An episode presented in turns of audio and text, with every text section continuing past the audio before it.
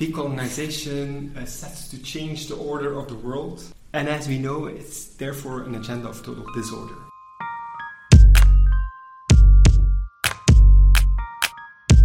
Hi everyone, welcome to the second episode of our podcast, Decolonizing the University. My name is Lien Stercht, I'm a master's student in sociology, and I will be this episode's host. This episode is the second part of the episode on the decolonization of the curriculum. And for the segment, we've invited a lecturer of the Faculty of Social and Political Sciences, namely Professor Dr. Koen Bogaert. This is because we, the podcast hosts, are all social and political science students. And in that sense, we are the first ones to be confronted with its colonial roots, as well as the Eurocentrism within it. So that's why we went around campus to ask other students about their experiences with colonial knowledge structures in their courses. I'm Ines and I'm a political science major at the University of Ghent. In the second year of university, we had a course named History of the World. But the name was totally wrong because we only got knowledge of Western politics, namely Europe and America, with Korean War and Vietnamese War, but that's all Western politics. I think only one page was about the Egyptian and Greek wars, but again, Greek is again Western. And throughout this whole book was about the vision of Western politics, but also with a slight undertone of superiority. And the professor never named it. The professor also said that it was a Eurocentric course, but still she gave the course. My name is Mintje. I'm studying a master in sociology and I'm at the University of Ghent. I think at many moments within our program, we were confronted with these structures. Right now I'm thinking about a first-year course on the history of ideas, political ideas, which was, even though it criticized itself on being Eurocentric, it was still Eurocentric. For example, it's focused on the big revolutions within history, with like the French Revolution, but it did not talk about the Haitian Revolution or the Russian Revolution, which were very big milestones within the history of politics, and that was a bit frustrating to not see those revolution within the course. And another course I'm thinking about is historical sociology, which talked about the development and history of capitalism, but then it did not focus on aspects of colonialism and imperialism, which are like the reasons that capitalism can still exist today. But it did not talk about that. And that was very frustrating for me to see in that course, that there was almost no attention for these aspects.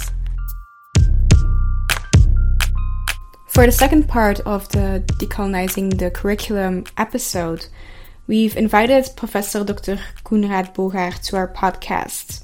Professor Bogaert is a lecturer at the Department of Conflict and Development Studies and is a member of the Middle East and North Africa Research Group at Ghent University.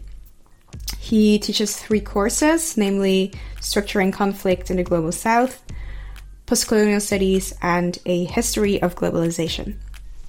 I've actually had the privilege to follow the course Structure and Conflict, and it actually has been my favorite course that I've taken during my academic career. Welcome, Koen, and thank you for joining us on the podcast. Thank you for inviting me. So the concept of this episode is that we'd like to talk about and reflect upon your curriculum. Moreover, we like to apply the tips and expertise from Dr. Dennis on your curriculum or your syllabus. So yeah, let's get into it. So one of the things that we can say, one could argue that the university is the institution par excellence for knowledge production.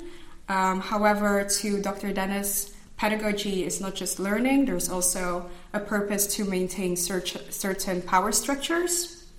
So we know that the colonial history of the social sciences and their theories are often ignored in the curriculum, even though this colonial system and their power structures are reproduced in that same curriculum.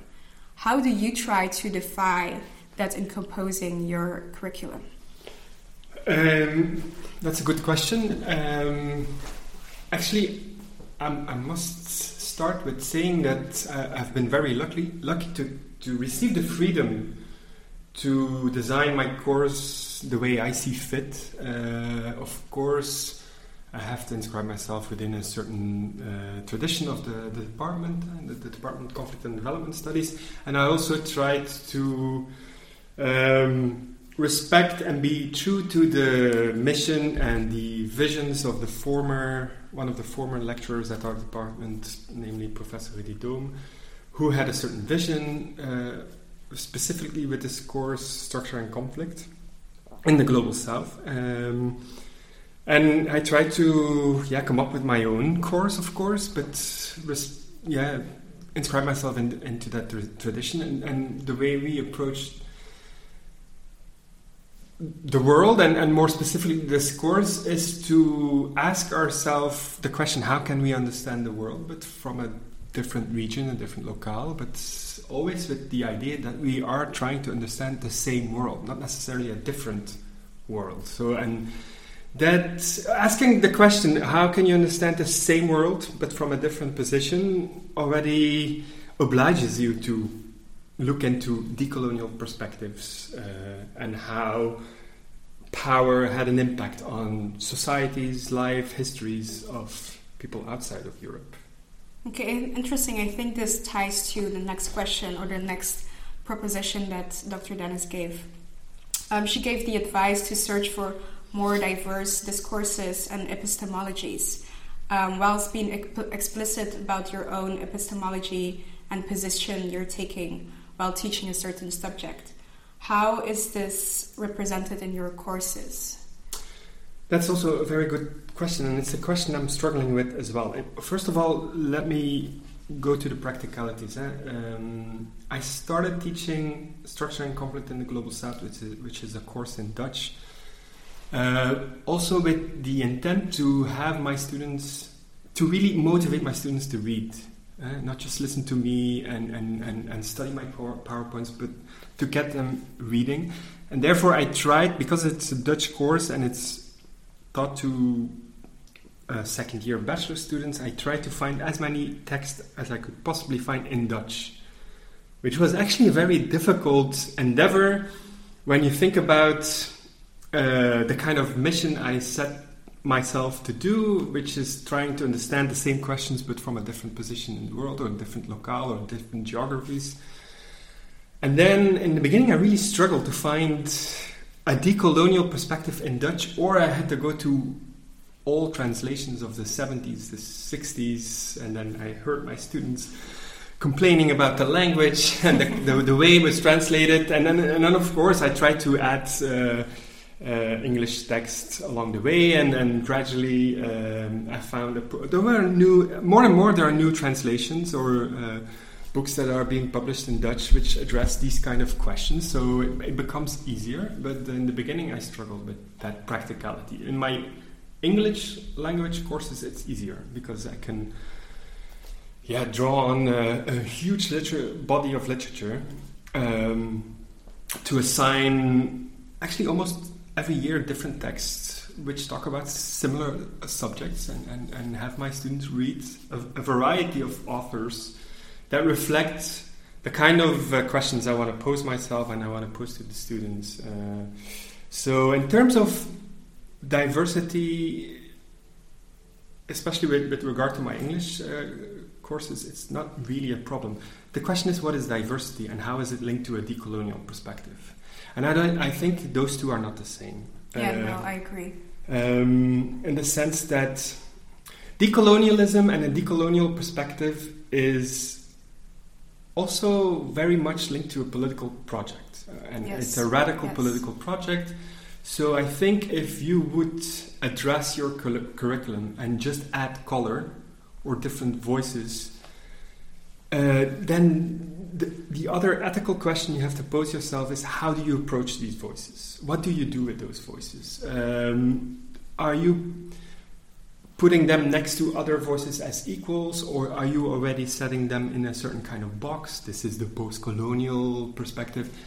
Therefore, those are not necessarily only epistemological questions, but also ethical questions. And for me, it was very important to really find for myself an entry point and a mission, in the sense that I don't want to be the neutral, objective professor and handing over to my students some perspective out of which they can choose and then follow their gut feeling, which kind of perspective fits to my gut feeling.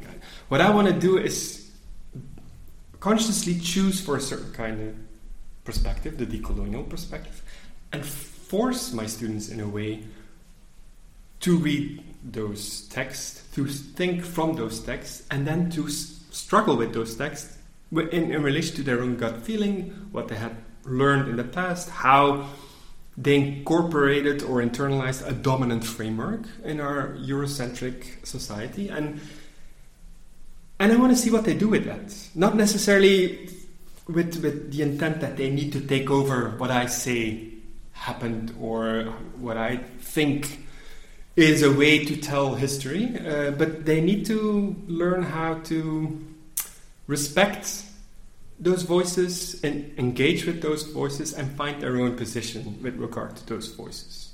So in my courses, I deliberately choose to offer a certain kind of perspective, and I tell my students upfront, because it also allows me to go deeper. Yes. If I treat the post-colonial perspective as just one of the many perspectives, there's not so much I can offer them. It's just scratching the surface. Yeah. Whereas...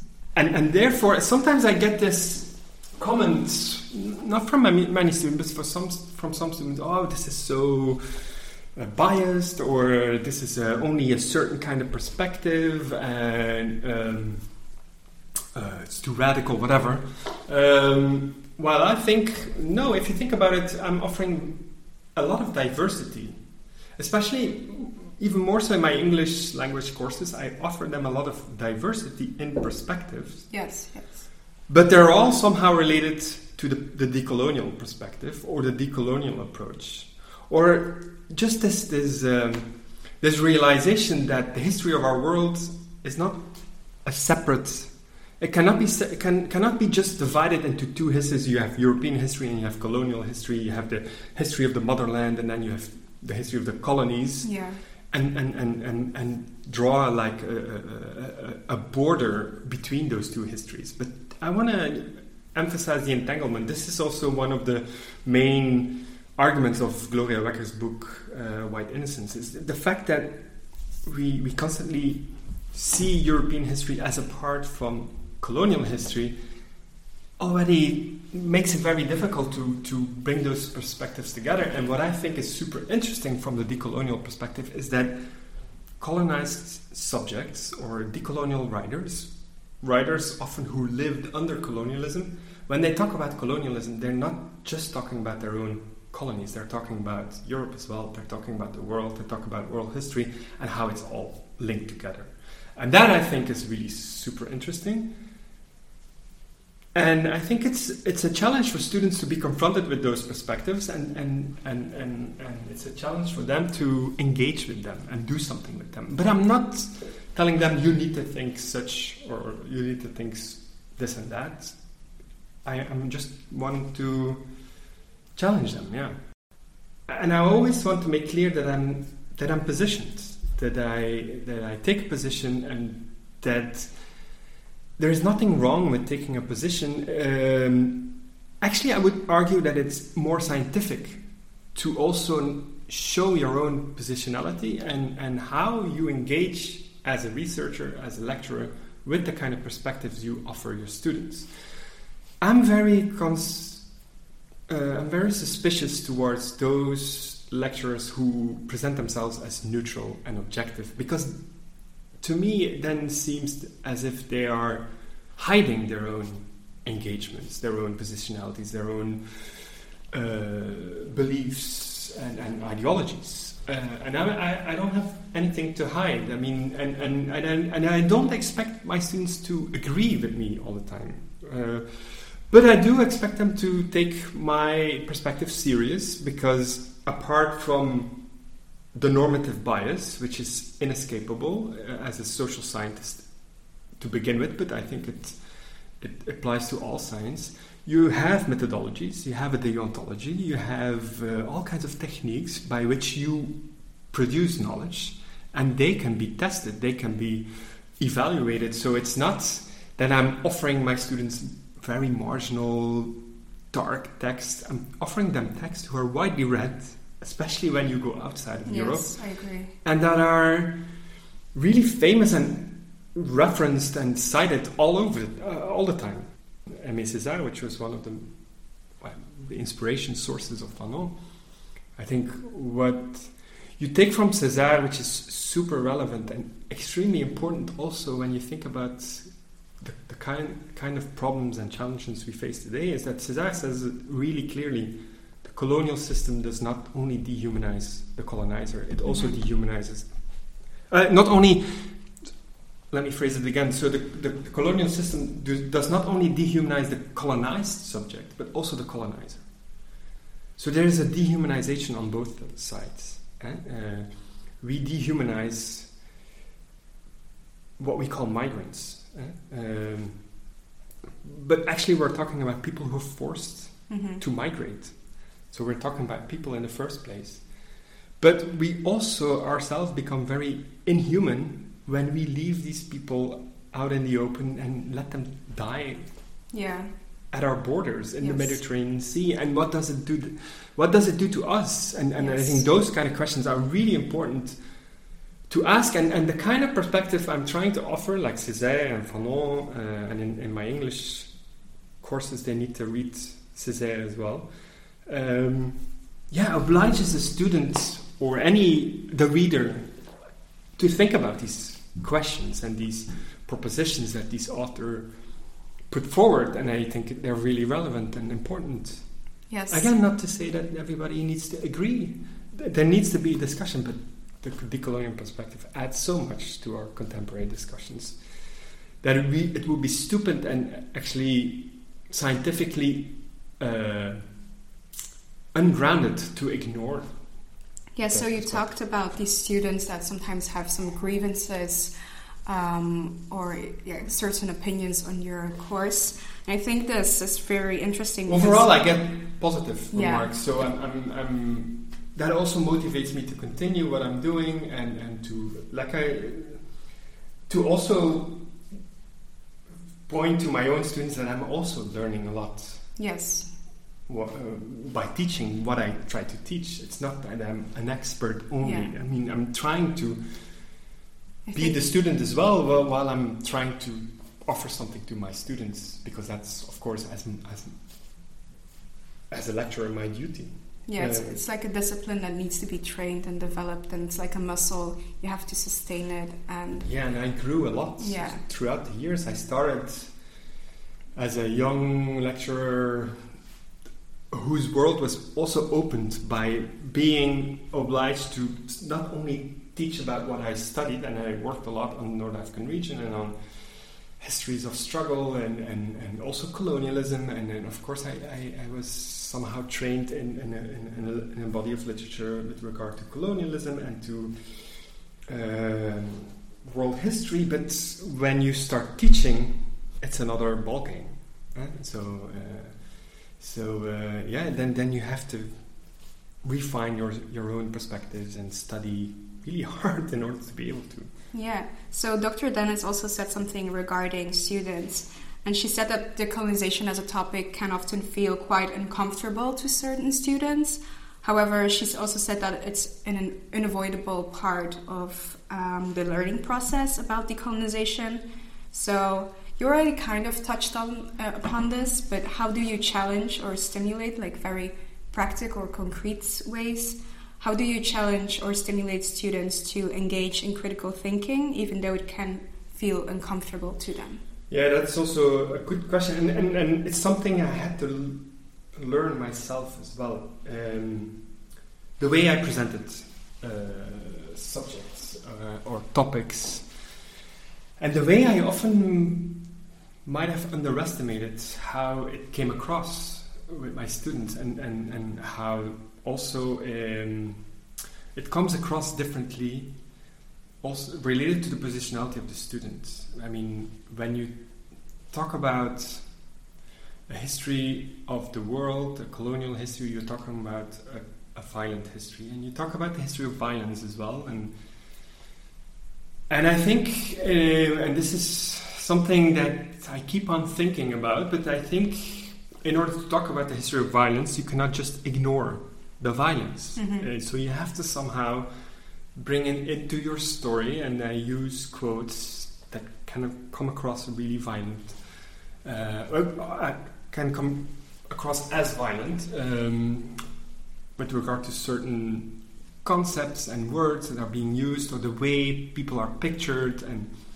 But also I'm using images, film material from documentaries, both historical as recent, as very contemporary film fragments, where violence is also featured as a central element in the kind of encounters and histories that these people also want to bring and tell. And so I cannot ignore the violence, but now I'm much more conscious of the fact that I need to warn my students what I'm talking about, and I have to take into account how different students deal with it. But when you talk about uncomfortability, it can come across sometimes as a bit uncomfortable, but if they really try to listen to what I'm trying to say, I think the main message that I want to give them is it's not about feeling guilty. I mean, especially my white students feel guilty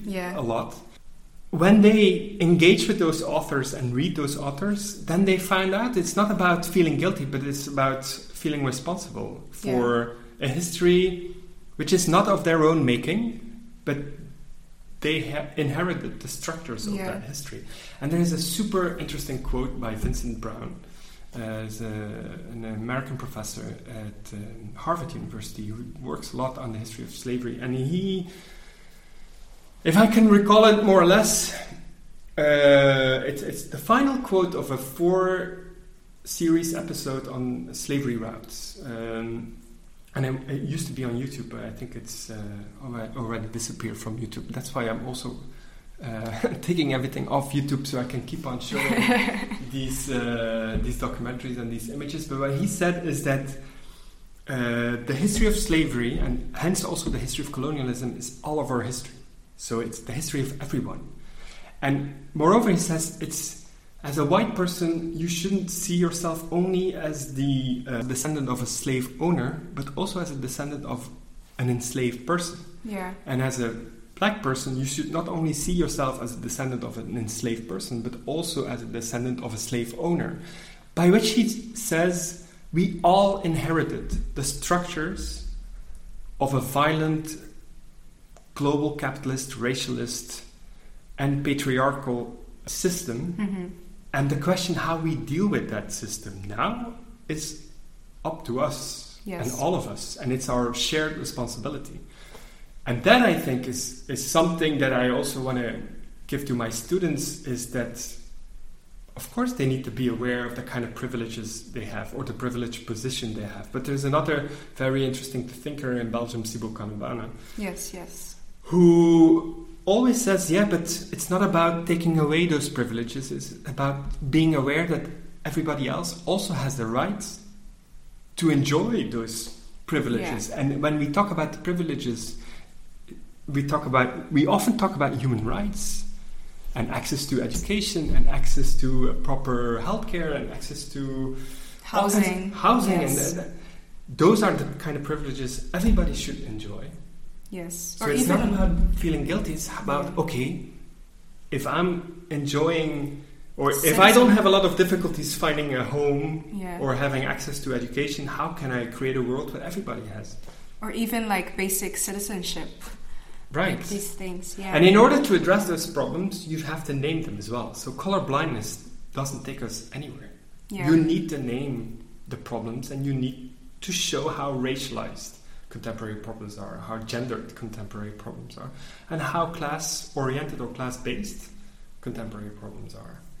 Yeah, I agree that you first have to recognize the things and point out the structures before you can actually actively try to reshape them or try to decolonize them, I guess. And also, I mean, when it comes to finding or taking up the responsibility, I don't, and I say that to my students, I don't have the ability to offer you solutions. That's up to you. I don't think I'm in the right place to say how the world should be organized. But what I can do is show them how the world was organized and how it was structured and how power came into play. And what they do with that history is their own responsibility. And then it's up to them. And they can do whatever they want with it. So then, obviously, you say, like, this is what I give them, and what they take from it or what they do with it is their own choice. But then what do you hope your curriculum can bring about? I hope we can create a space where students start to understand the moment we're in, the crisis they're living, because this was also like an epiphany to me. Last year when I taught Structure and Conflict, and I was talking to my students the last lecture, and I was saying, I actually grew up in a period, I grew up in the 90s, in a period where we had the luxury as white people not to be aware of the fact that the world was in crisis. We really grew up thinking that everything would actually only become better. Yes. And I realized that my students today only knew crisis. Mm-hmm. And it started in 2008 when they were still very young. Yes. I'm a student product of 2001 when the whole new world orders actually already started to collapse with the 9/11 attacks. And then my students maybe have a vague recollection of 2008, but then there was 2011, the Arab revolutions, and then you had 2012, the Greek crisis, 2014, the emergence of Daesh, Islamic State, 2015, the attacks in Brussels, and then up to 2019, again, this global uprising, protests all over the world, everywhere, the world is in flames again, and then suddenly there's 2020, the pandemic, everything collapses, but it was only temporary. And now it's again exploding in a way. And so students are growing up in a time of crisis. And I think it's my duty to provide them with the tools and the rich knowledge that has been produced. I'm not producing that knowledge. No. I'm offering a lot of knowledge that has been already produced that gives them the insight and the tools to understand our world and to be able to do something with the world. Beyond the common sense and the hegemonic frameworks, who are actually also in a way responsible for the deadlock we're in, because the hegemonic narrative, the consensus, is precisely what is being questioned today. So how can the answer come out of the way we explain the world without having actually to explain the power inequalities? Yeah. And what I'm trying to explain or offer my students is an insight in the power inequalities in order for them to be able to see a future. Instead of uncomfortness or this feeling of uncomfortability, I see a lot of hope, even, especially also among my white students. It's like... And I like it when I see that they also absorb it, and then they find answers in that literature, and they find answers in that perspective. And actually what I often see is that their enthusiasm grows, and their interest is is ignited or an, yes, yeah. So and they start seeing different potential futures. Yes, I think and a way out of the deadlock we're in. Yeah. And if I can only provide that, and then I'm already super happy. I mean that's more that I can dream of. As I'm only one part, small part in a bigger structure, and which is through the university, and the university has a reputation of actually reproducing power, inequalities in power, certain power structures. But at least I think, and this is again what I'm very grateful for, I'm offered a space where I can even contradict your employer. Yeah, and also, but also I must say that, for example, the university now provides the space for lecturers to do what they think is right. Yes, so if you reflect on your own curriculum from either course, what are the weaknesses of your current curricula? Well, the overcapacity, that's something I'm really struggling with.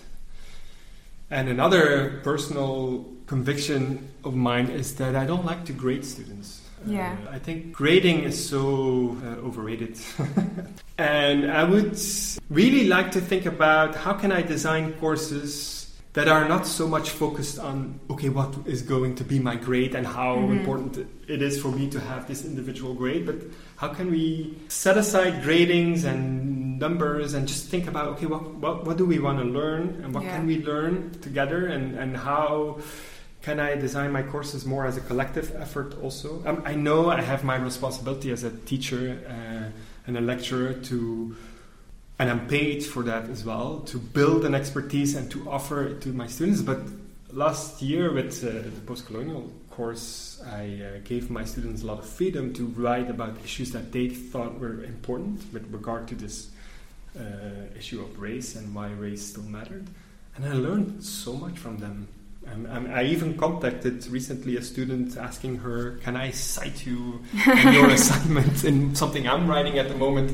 Because it was really fun to read those. And I really want to be open to the fact that I can also learn a lot from my students. They come with their own perspectives. And often they come from different backgrounds and different positionalities. And so it's really... So then what are interesting to discuss these issues with them. Yeah. But I need the space to be able to discuss. If you design a course with 100 students and you want to get them together in small groups and discuss, how do you do it? So that would actually be a barrier to further decolonization, that you maybe do not have enough space. I would say a barrier to knowledge transfer and knowledge production as such, because how can you expect that students appropriate all the necessary skills, not just the absorption of knowledge, but also the skills to present knowledge, to make knowledge of their own, if you only have class groups of 100 plus students. And so do you have... And I don't have... My assist. I draw on some of my PhD students to help me, but I cannot ask a lot from them because they have their own research to do. Of course. And we don't have the capacity or the staff to provide the kind of education that they deserve. Yeah, we're still in a public university. We have a public mission, and I think it's our duty to provide our students with the best possible education. And so apart from then capacity, do you have other barriers to further decolonize? I probably have, and I think some of them I'm even blind to. I mean, I don't even see myself yet. So I think I should always be open for the fact that I can still learn a lot myself, and that's also why I don't like to call myself an expert. Yeah. When I think about decolonization, I see myself as a student of many of these great thinkers, like a Frantz Fanon or an Aimé Césaire or Angela Davis or Michel Rolph Trouillot, the famous Haitian historian, and But as a student who is in a certain position, I want to share it with my own students, and that's kind of lost my thread here. But that's the barriers, your other barriers. Yeah. So one of my own barriers would be my own. Yeah. Your own position. And my own, my own position, but also my own lack of knowledge. Also, yes, okay. In many ways. Yes. I'm only 40 years old. Yeah. I'm hoping I still have a lot of years left to. Before your brain starts to. My office is still packed with books that I don't have time to read, but yeah. I'm buying them and I'm collecting them and hopefully to read them as soon as possible and perfectionize myself. So how do you, and this is more like a concluding question to kind of tie everything together, how do you see the future of academia regarding an anti-colonial curriculum, and what hopes do you have for it? Wow, how wild can I go? Go all the way you want. No, but I mean, there is this very interesting, it's written in Dutch, article by Hélène de Beukelaer, who wrote an article in The Correspondent about decolonization and the decolonization of institutions, and why we should think about decolonization, because it's not just something of the past, but it's something that that still has consequences of the way we think, of the way we act, of the way we are, our societies are organized today. So decolonization is a very radical political project and a very radical vision of the future. And I'm not afraid to engage with that framework at all, because given the fact that we all kind of realize that we are in a moment of severe, deep crisis. Yes. Whether it is in relation to migration, in relation to racism, in relation to the environment and climate change, in relation to poverty and inequality. So I think we need radical answers today. And there's a difference between radicalism and extremism. And extremism is also a kind of answer to the kind of crisis we're in today. But extremism is based on the exclusion of people in order to preserve what we have or think we have. But it's a dead end, I think, and I'm pretty certain. So we need, in contrast to these extreme tendencies and reactions we see today, and we need to understand them and where they're coming from, and not just put all these people away as idiots or monsters or whatever. I think there's a duty to understand where the discontent is coming from and where the need for answers is coming from. But therefore, I think it's also a duty to look for radical solutions and radical answers, or a solution. There is a future in these kind of perspectives,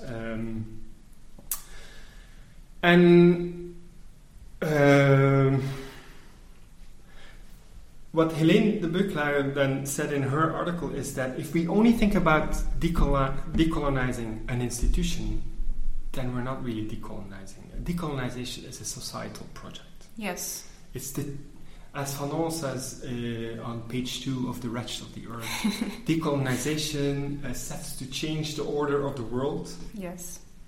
And as we know, it's therefore an agenda of total disorder.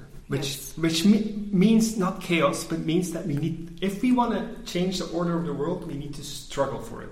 Yes. And it will inevitably be a clash between those who have the power and also who have the power to name what to recognize, and have the power to tell a certain dominant version of history. And counterpowers who are questioning that version of history and the structures that organize our society and think about different ways of structuring and different ways of telling stories. Yeah. And therefore, if we talk about the decolonization of the university, it's not a program that ends with the university itself. It's to think about how can we create a better university that is fit for the challenges we face as a society. Yes. Yes.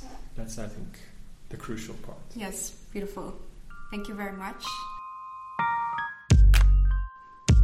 The conversation with Professor Koen Bogaert has taught us that he puts his energy in finding the colonial perspectives for his curriculum that challenge the worldview of his students.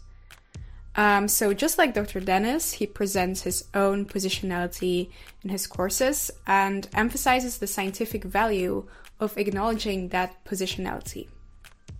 Also important in decolonizing the curriculum is to explicitly tie the explanation of the social world and its structures to the explanation of power inequality. Lastly, he sees an important role for students in the decolonization of the university, as well as a wider society, and sees their positive influence today and in the future. We'd like to thank Professor Bogaert for making time to come and chat with us, and we'd like to thank you for listening. Hopefully we taught you something or you got inspired, and we would love to see you back next time.